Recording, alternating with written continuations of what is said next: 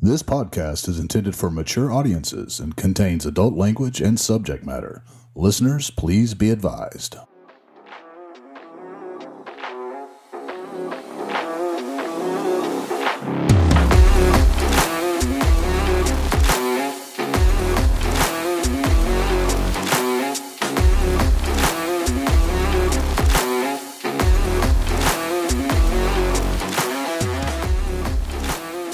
This is Bonnie Neal, And this is Blake Thompson and this is the podcast we're bringing to you called Drinking with Your Ex.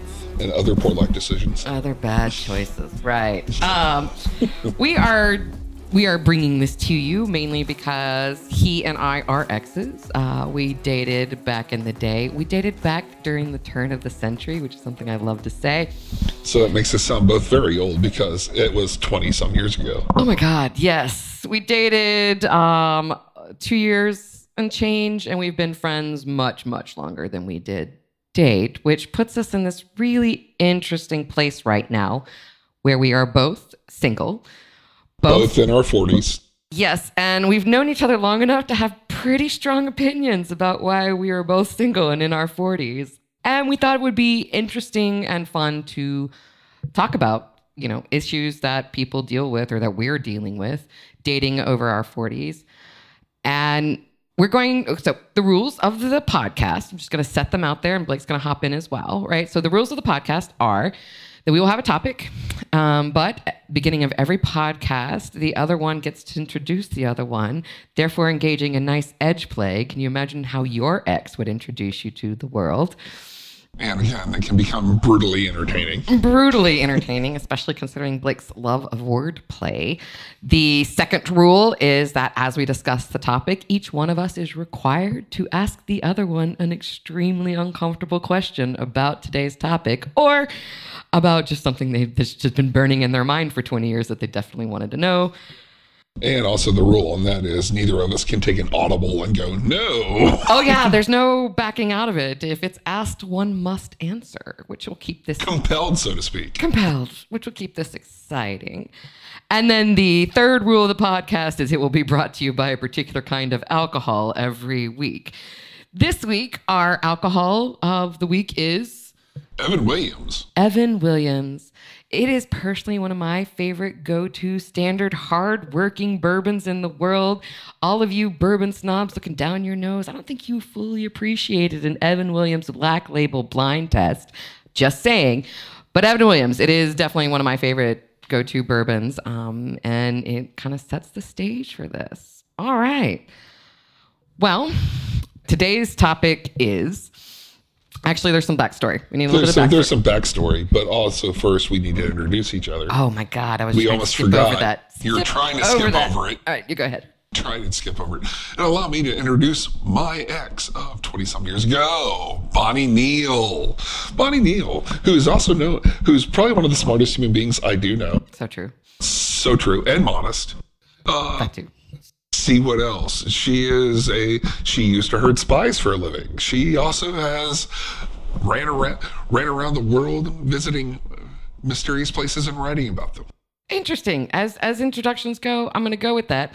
Um, this, ladies and gentlemen, is Blake. He is an over 45 silver fox, six foot five, girlish, uh, pushing 300 figure. he is a former undercover narcotics officer who segued that into Former. a career bouncing on the streets of LA and New York City while going and getting his, you cannot make this up, therapy degree. He has uh, a couple of master's degrees in therapy. For Christ's sake, ladies, you need to understand what it's like to have your ex become a therapist. What But, does that say ladies, about your ex? ladies, hey, nothing to do with it. It will be proven in this podcast, nothing to do with me. But there you go. That is us for this week. Blake Thompson and Bonnie Neal. Nicely done. I feel like we were very nice to each other We were very, I would, I would even say borderline kind. borderline kind. Man, I've been accused of a lot of things. Never that. But I was, you know, I like it. It's setting a nice tone. I'm, pr- I'm proud of us. Okay. This week's topic, which I did want to get to, this is a last minute change, but I really liked it because I was put in this situation. So, this podcast, we are going to talk about topics that we discuss, and we are probably going to wind up talking about our past inevitably. But we'd also like to, you know, get questions from the audience, you know, solicit some ideas and, and get some ideas from those out there in the dating world like we are. And this is one particular situation. A mutual friend of ours is dating a um, man that is not quite over 40. He is 38. So she says we don't know he if, if he actually exists or not. It's true. None of us have actually met him. So sometimes we refer to him as his Canadian boyfriend, like, you know, my boyfriend in Canada. Right. but according to her, he is 38 years old. So he's not quite 40, but he's on his way. And they started out this relationship having kind of rock star, porn star sex. And the last couple of times, there has been an inability to come. And, you know, our mutual friend was talking to me about it and she asked me what I thought. Does that, you know, what do I think when, you know, my partner starts having um, erection difficulties, you know, difficulty obtaining erection. But I think it's actually really specific to difficulties in climaxing during sex and whether that meant that he was not into her anymore or whether that meant a lot of different things. And while put on the spot, I was like, oh, I would like to phone a friend. I this is this is a question that I know that I can put to Blake and he will tell me honestly what he thinks. Yeah, and also, just so everybody knows, Blake's actually a professional counselor and has had a lot of schooling on sexuality and actually male sexual dysfunction. Right, you're a smarty pants who knows all these things. You know the scientific answer and I think you're also probably going to tell us the emotional answer. So Absolutely.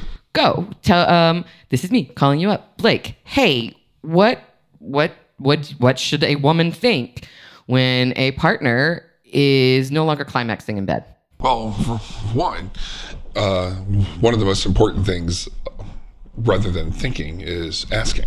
yeah yeah yeah, I know, yeah, yeah, yeah. i mean like what's all this Oh no! Open, yes, yes, ladies and gentlemen, we were talking about open communication in a relationship. all right dad go on Thinking where one can jump to conclusions, and some of those conclusions are based in reality, especially when it comes to the securities or insecurities of the relationship, and also the newness of the relationship, where your communication about sex, because as we know, like as Americans, we don't talk about it. that makes it hotter right? Mhm. no. Uh okay yes. Communication newness right. I, i'm of the opinion that men of a certain age past a certain age have trained their dick for a combo lock right? That after you know let's give it a bit after two and a half decades of masturbation the dick only works with certain combination locks right? And those that that need for a combination lock which maybe involves like what did you say being punched in the nose twice and then sticking your foot in a bear trap Well, um, I'm just saying, come. say, saying like to get off. You like you have very you have you've conditioned yourself into a particular way to where you need particular scenarios to get off. Correct.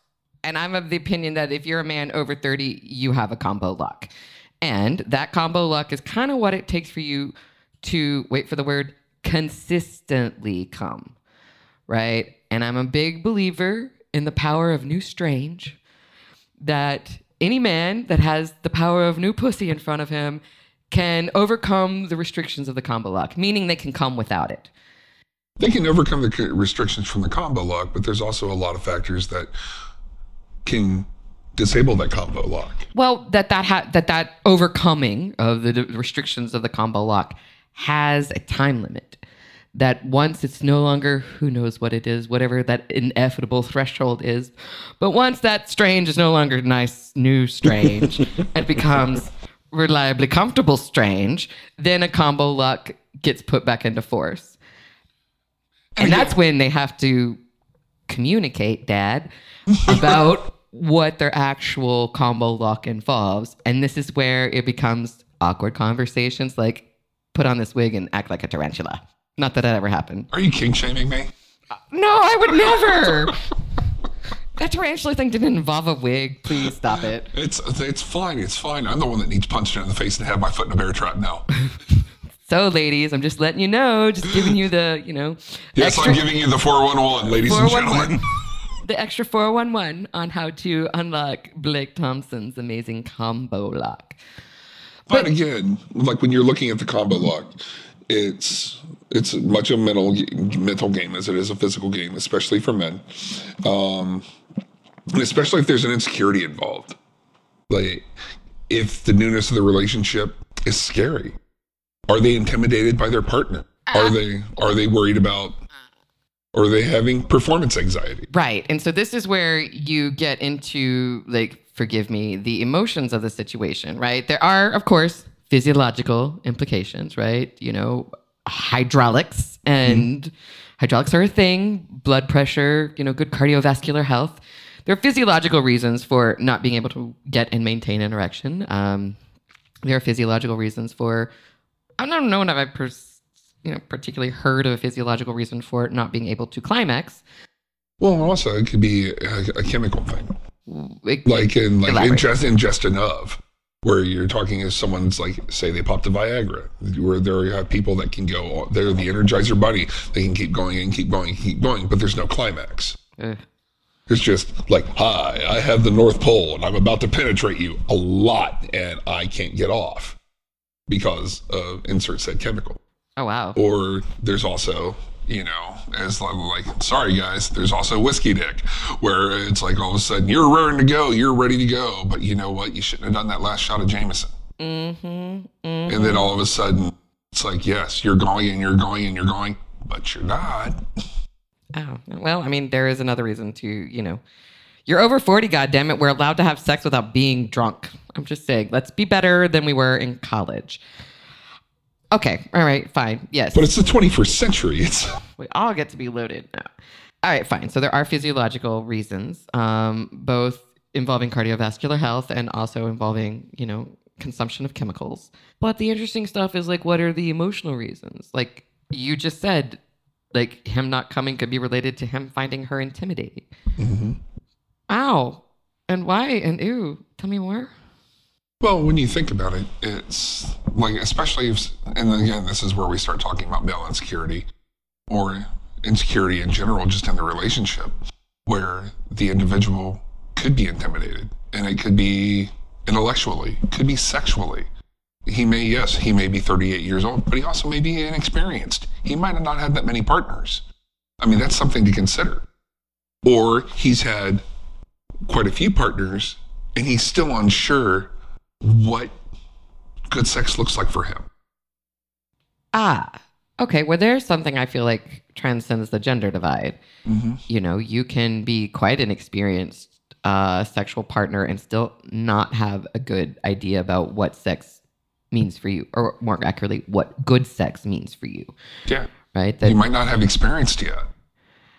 Yeah, I mean, you know, uh, uh, I would say, you know, I know some ladies in my family and in my experience, right, that you know apparently grew up the victims of you know West Texas romance, which is cowboys hang on for eight seconds, then get up and throw their hat in the air. Um, who, you know, the last time I checked in with some of them were 35 years old and had never had an orgasm, and I'm like, oh my god, this is a travesty of life. And much like being from Southern Ohio, it's very similar. Except instead of the cowboy hat, they're throwing their skull hat in the air Well, you know, and screaming yeehaw. yeehaw.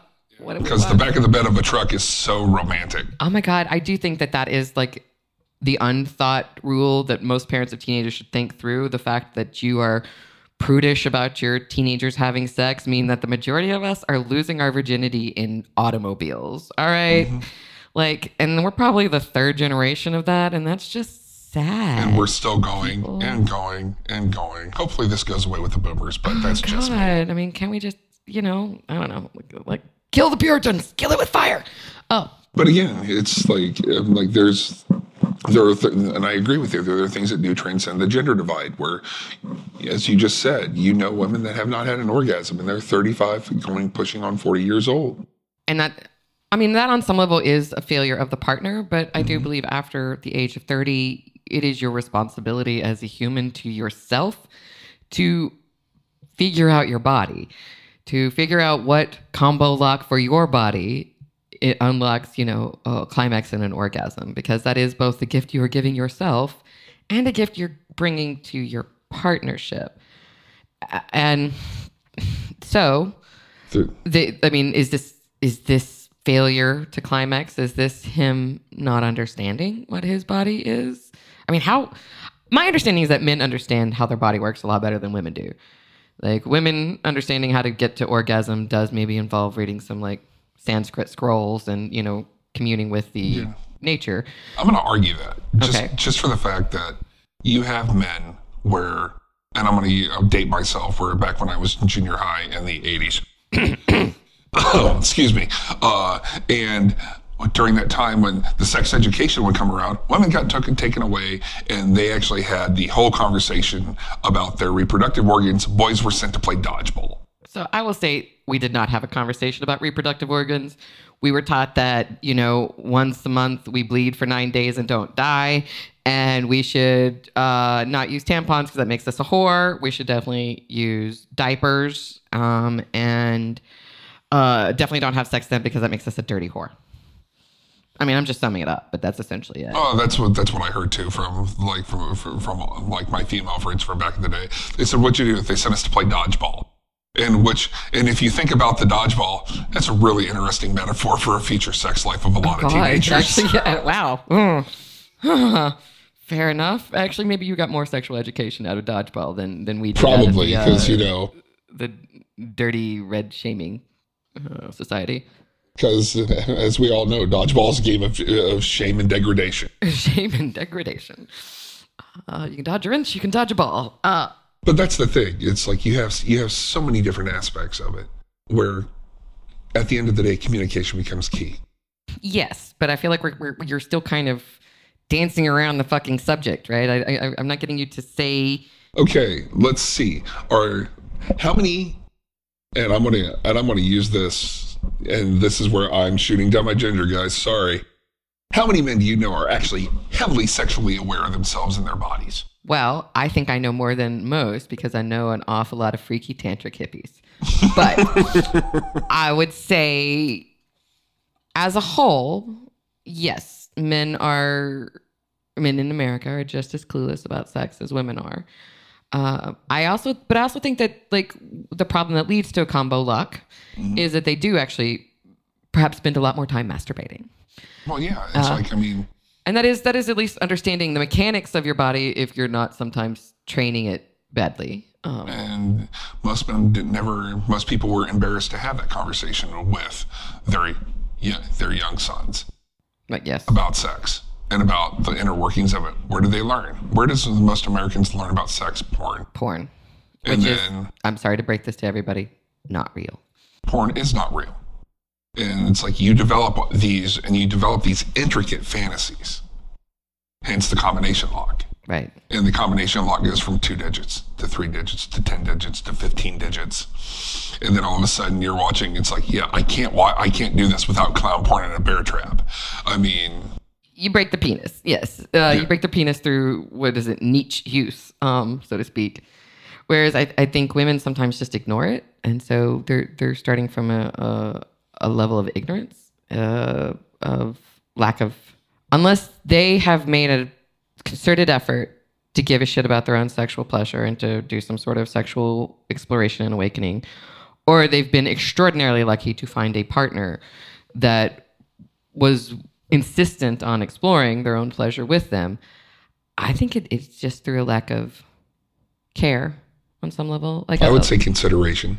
a lack of consideration, and, and and and it just becomes something like, you know, you're supposed to care about it, but then you've got to, you know, you've got kids, you've got a job, you've got a commute, you've got a this, you got a laundry, you know, that it it, it becomes a priority that keeps dropping down the list. Um, keeps dropping down the list. But again, it's like as any he- healthy sexual relationship should be, it or could be, where you have, speaking as a man, having the consideration to ask his partner, yeah, I mean, I think that's ask his. And I actually don't think it's that that rare. I actually think that it happens more often, or else we would have more divorce. uh, you know, I just think it's actually just not a culturally celebrated, encouraged trait in. Again, it goes back to our pure Americans' puritanical nature, where it's like these are things you don't talk about. Even though if you jump on any social media, any any television show, any book, there's so many, there's so much information out there for developing a healthy sexual relationship. Right, but But no one walks into a bookstore and goes, Hi, I'm buying the book about Kink 101. And they proudly walk up to the counter and slap it on the counter because they feel like they're doing something wrong. kink. Kink, or I mean, just basic sex in general.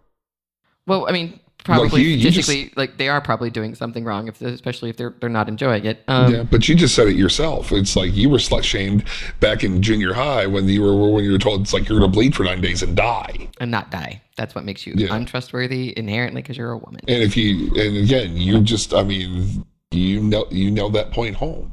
Well, yeah, because the patriarchy hurts both of us, right? Yeah. The patriarchy is what insists that you know it must control female sexuality, but some of the ways it does it is that it also constricts male sexuality. Like part of what I think is so emotionally devastating for a woman in a situation where her partner ceases to be able to come mm-hmm. is that it goes against what we've been taught about men since you guys got to go play dodgeball and we got to be slut shamed. Is we're taught that men are up for it at all times, every time they're slavering dogs who are just going to hop on you and hump your leg. And, you know, your role is to be, you know, an uptight cock tease until that rings on your finger and then you surrender it and he will fall upon you at all times like a jackhammer. It's where it's And so when he doesn't fall upon you like a jackhammer, you are like, oh my God, I'm unattractive as a woman. I have no femininity. He's fucking eight other people and not me. Like it just, you start running through like you failed as a woman because he doesn't want to fuck you at all times under any circumstances. And like that kind of, uh, it's the stereotypes that dehumanize us both, but it's, mm-hmm. it's hard to, it's hard to step back from like just the hurt that happens there. Mean, that's that's the other that that's the other big consideration. It's like from your friend's point of view, it's incredibly hurtful, Yes. especially again as like I know I'm beating the dead horse with the communication part, but she doesn't know what's happening. She's coming up with like you know different scenarios in her head why this may be happening, and the majority of the scenarios that she came up with, she was blaming herself. Because it makes you feel more in control of it. And I did point that out to her. But here's the thing though, like what how do you even talk about it? Like I, every guy I've ever known who had hydraulics issues, I, I don't think I've ever had a situation where they, they've ceased to be able to come, um, but definitely, you know, uh, difficulties maintaining an erection. Apparently, you asking questions about it just makes it even worse. And they look at you like you've kicked a puppy or something when you're like, Well, again, it's like like what can we do? And like there's it becomes this it becomes this wall of silence and awkward and shame. And like i don't even know how to even i mean i don't have a lot of patience for it now that i'm like all right we're over fucking 40 let's put on our adult pants and let's talk about the world. Um but I also, again that's where we're that's where we're at. yes. But when you have individuals that are younger than us, as like most people are that I am, well definitely you oh my god you're so old go ahead I'm sorry, I got my AARP card and my Costco card. Leave me alone. Anyhow, well that covers all manners of sins yeah. But again, it's like you have you have younger individuals that are still unsure how to broach these topics because they're embarrassing. The, and they feel that embarrassment and they feel the shame of it. Yes, but but I'm gonna say, all right, I'm just gonna put this out there that if you're over 40 and you haven't figured out that being embarrassed won't kill you, then um, I'm here to break some other news to you. Santa Claus isn't real. But the tooth fairy is. The, well, I mean, he's he's got a tattoo shop in East Austin. It's fine. Uh, no, but you know what I mean. I'm just like, God, just put on your big girl pants here. Like, just put on your big boy pants, right? Let's. There's a lot of different things that can go wrong with the body. Let's just talk about it. But I, I mean, I get it. That's hard to Yeah. do. I mean, it's hard to do. And again, like when you add when you add um, extracurricular activities into it. Are we talking about drugs? Is that what you mean?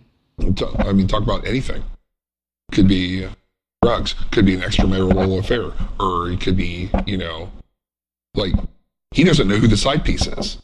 You mean she doesn't know who the side piece is? Does- I'm saying he doesn't know who because he's still trying to decide. Oh, So lack of coming is an indication of cheating. That there's somebody else I out didn't say cheating. I didn't say cheating. You could have a person that has multiple partners. ah, Because as far as I know, is that their relationship wasn't mutually exclusive.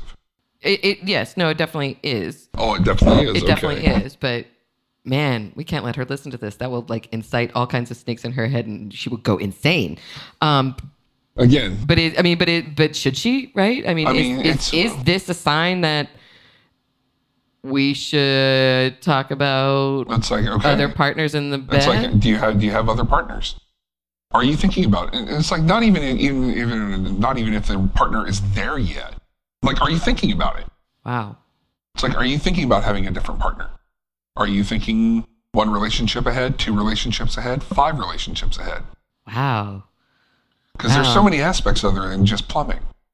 All right, I'm going to kind of recap the wildly depressing run through of options you've given me. Uh, first one being some sort of physiological defect. Second one being a complicated combo lock that there's some sort of shame in admitting to. Third reason being psychologically intimidated, and that causes one to cease to come. Oh, I forgot I left out chemical influence, including whiskey, dick, Viagra, and or cocaine, the unspoken dick killer in the house. And we've moved on to thinking about someone else or their the lack of climax implying wondering eyes or wondering dick or Could be a multitude of things where it's like what happens when your lover closes their eyes for too long during sex? oh my Are they enjoying it? Oh my They're thinking of something else? oh my i mean I know there's a rabbit hole no one wants to go down. Well, I mean, I do. Um, we're kind of running down this podcast. We, we, we, I feel like that's a topic for another issue. Like What happens when your lover closes your eye, closes their eyes throughout sex? Uh, wow. Um, all right, let's get to the uncomfortable questions part of this podcast because, man, I'm really a little depressed by all of your answers, Blake. This is upsetting. You asked for honesty, and like I I'm did. like I- like I- I'm like I'm going by my my personal my per like, and some of these things they're personal for me. Be candid. It's there's some of these things where I'm coming from like my professional background, where like these are things I've heard from clients. Well, I mean, there you go. I mean, I, we, you just kind of segued into the uncomfortable question that I'm going to ask you. Uh, have you ever had an experience where you've been unable to come with a partner? If so, what was the reason? Sexual prowess on my end. Elaborate. um, where like I had a partner that was much more experienced than I was, Okay. and it was, and I'll be candid, it was, it was intimidating for me. Where, and I'm not talking about like you know just like the physical act, like the educated act, and like like a, s- a tr- extreme education uh, background, like in kink and polyamory, and so and just like go down the whole laundry list, and you know has read all the books and done all the things. And as much as I like to say I'm the smartest person in the room, in that instant I wasn't. And I'm not afraid to admit that. And then, okay, like we had one really awkward sexual encounter, and she said, okay, we need to talk about sex afterward. Yeah. And how to, so, it was, forgive me. I mean, I think a lot of men think about like how awesome be to sleep with a porn star. I personally would find that wildly intimidating. Is that sort of the situation? That's exactly the situation I'm talking about. Okay.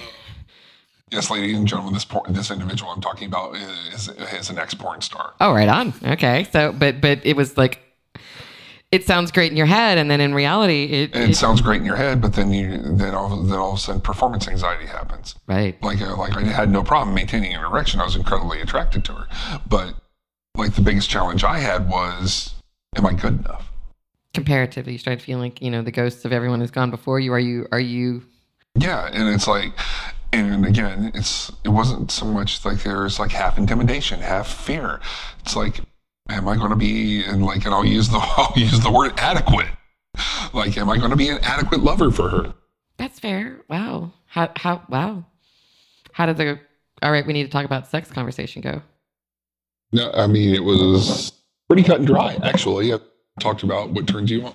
Like we had the what turns you on. What what kind of conversations are you having in your head about this? Like where are you at when you're having sex? I mean, like it's like everybody you talk about like holding on for eight seconds and then throwing your hat up there. What's happening during those eight seconds, so to speak?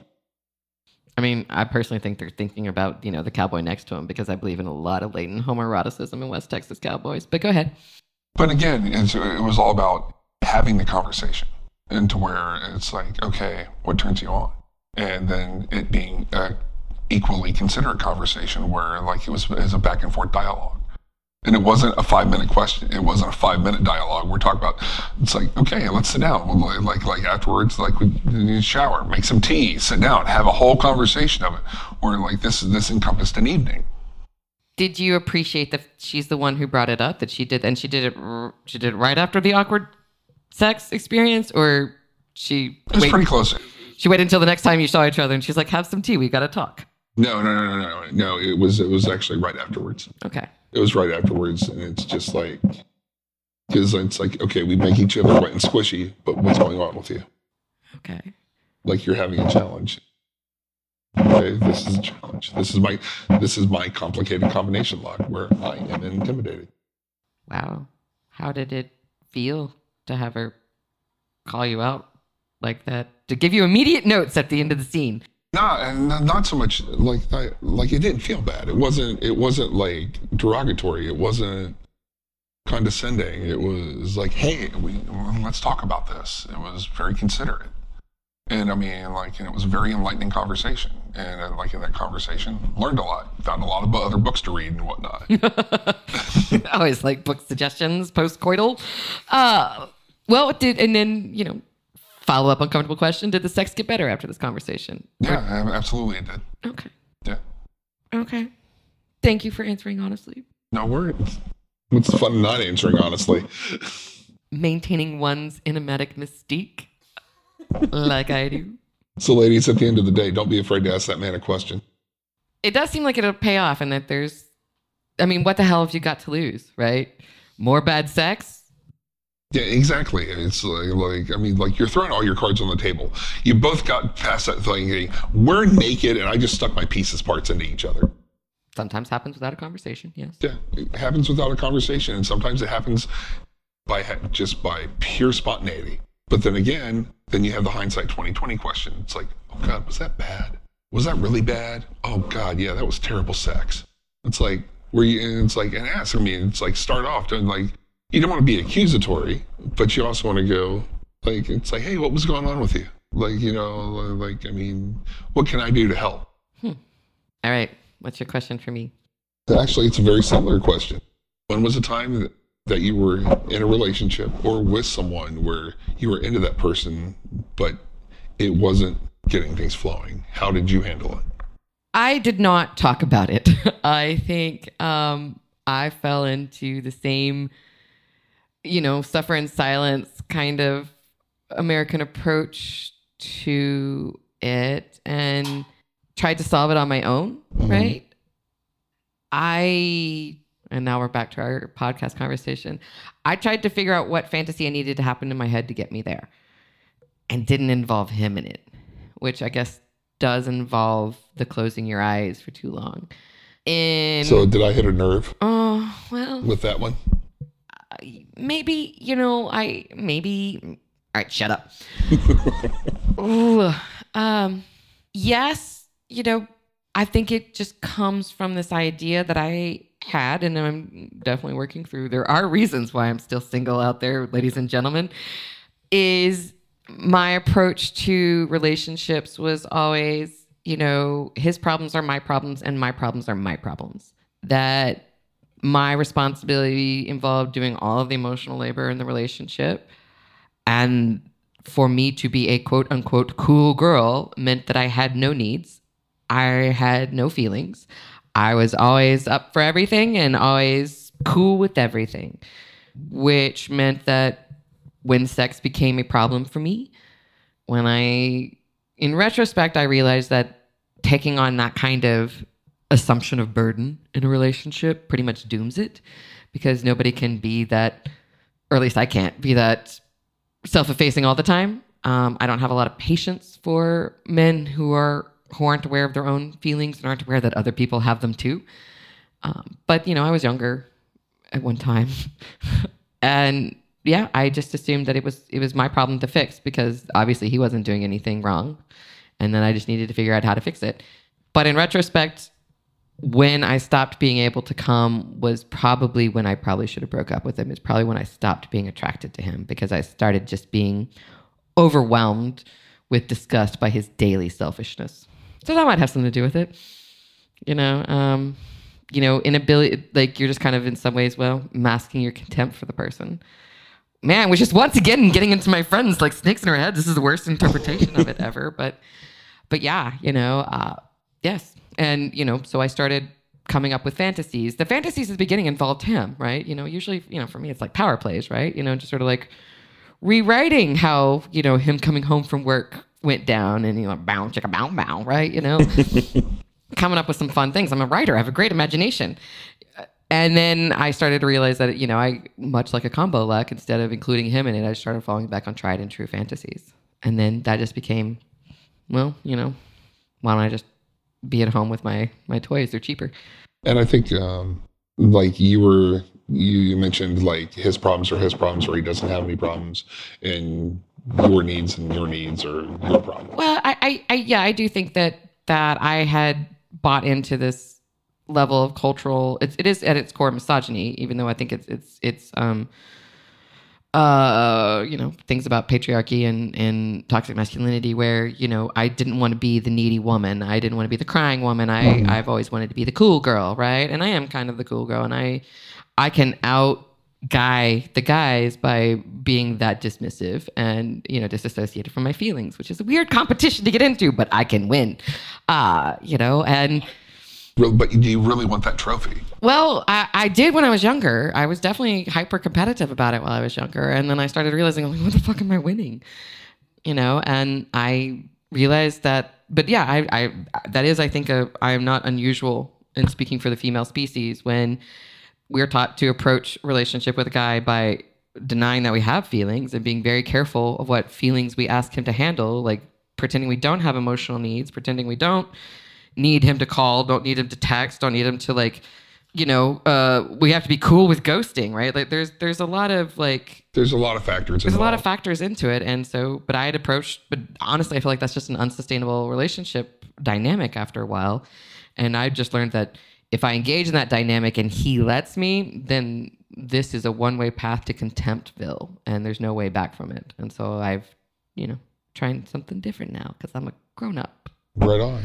Sort of. And also, it's I think taking taking dual ownership of it. When you talk about your sex life or my sex life or my sexual desires, it's like like we're you know adding the you know adding the okay, it's our sex life, right? Where and again coming back on and looking at how can we communicate this? How can we talk about this? How can we do this? It's like some of us are farther away from forty than others, and well, I, I I've learned not to fear the communication. Mm-hmm granted, my last ex, that did not happen, but don't judge me on that. Um, but I've learned not to fear the communication. Like the talking about sex can be fun. You know, um, instead of thinking about like what is it you want, I don't I don't really like the yes no maybe list. I don't I don't like somehow the sometimes transactional conversation that kink people do. Sorry. Um, I like the sort of trading of fantasies, right? Being like, all right, I like this one. How about like that one? Oh yeah, I've got yeah. an outfit for that. You know, um, right? I mean, like I think it's fun. Like I think the fun part about it is where like you know in the BDSM community where you're building a scene. What turns you on? What do you want involved in this? What type of story do you want to tell with it? Right. You know, write your own erotica. Write your own erotica. I like like you know what kind of story do you want to tell? I'm a, I'm, I'm a writer, of course, yeah. so I like the stories. Like let's just start there, because at the end of the day, it is the story that's happening in my head that is communicating the story that's happening in my body, mm-hmm. and and sometimes that in, that ideally should involve my other partner seventy five percent of the time. You should. That'd be great. That's the goal. Goals. These are good goals. They are. I think we're actually really close to our time. Oh, I'm really impressed with us. This was a good conversation. That was a great conversation. I didn't, I didn't, you know, you, you kind of wandered off into yes, dad and yes, counselor um, moments at times, but. And then when you called me, you, you when you called me about this topic, you said, "I'm phoning a friend, and I'm asking your professional opinion." So I put on the professional opinion, and put on the counselor voice. That's true, but I knew you would also tell me the truth.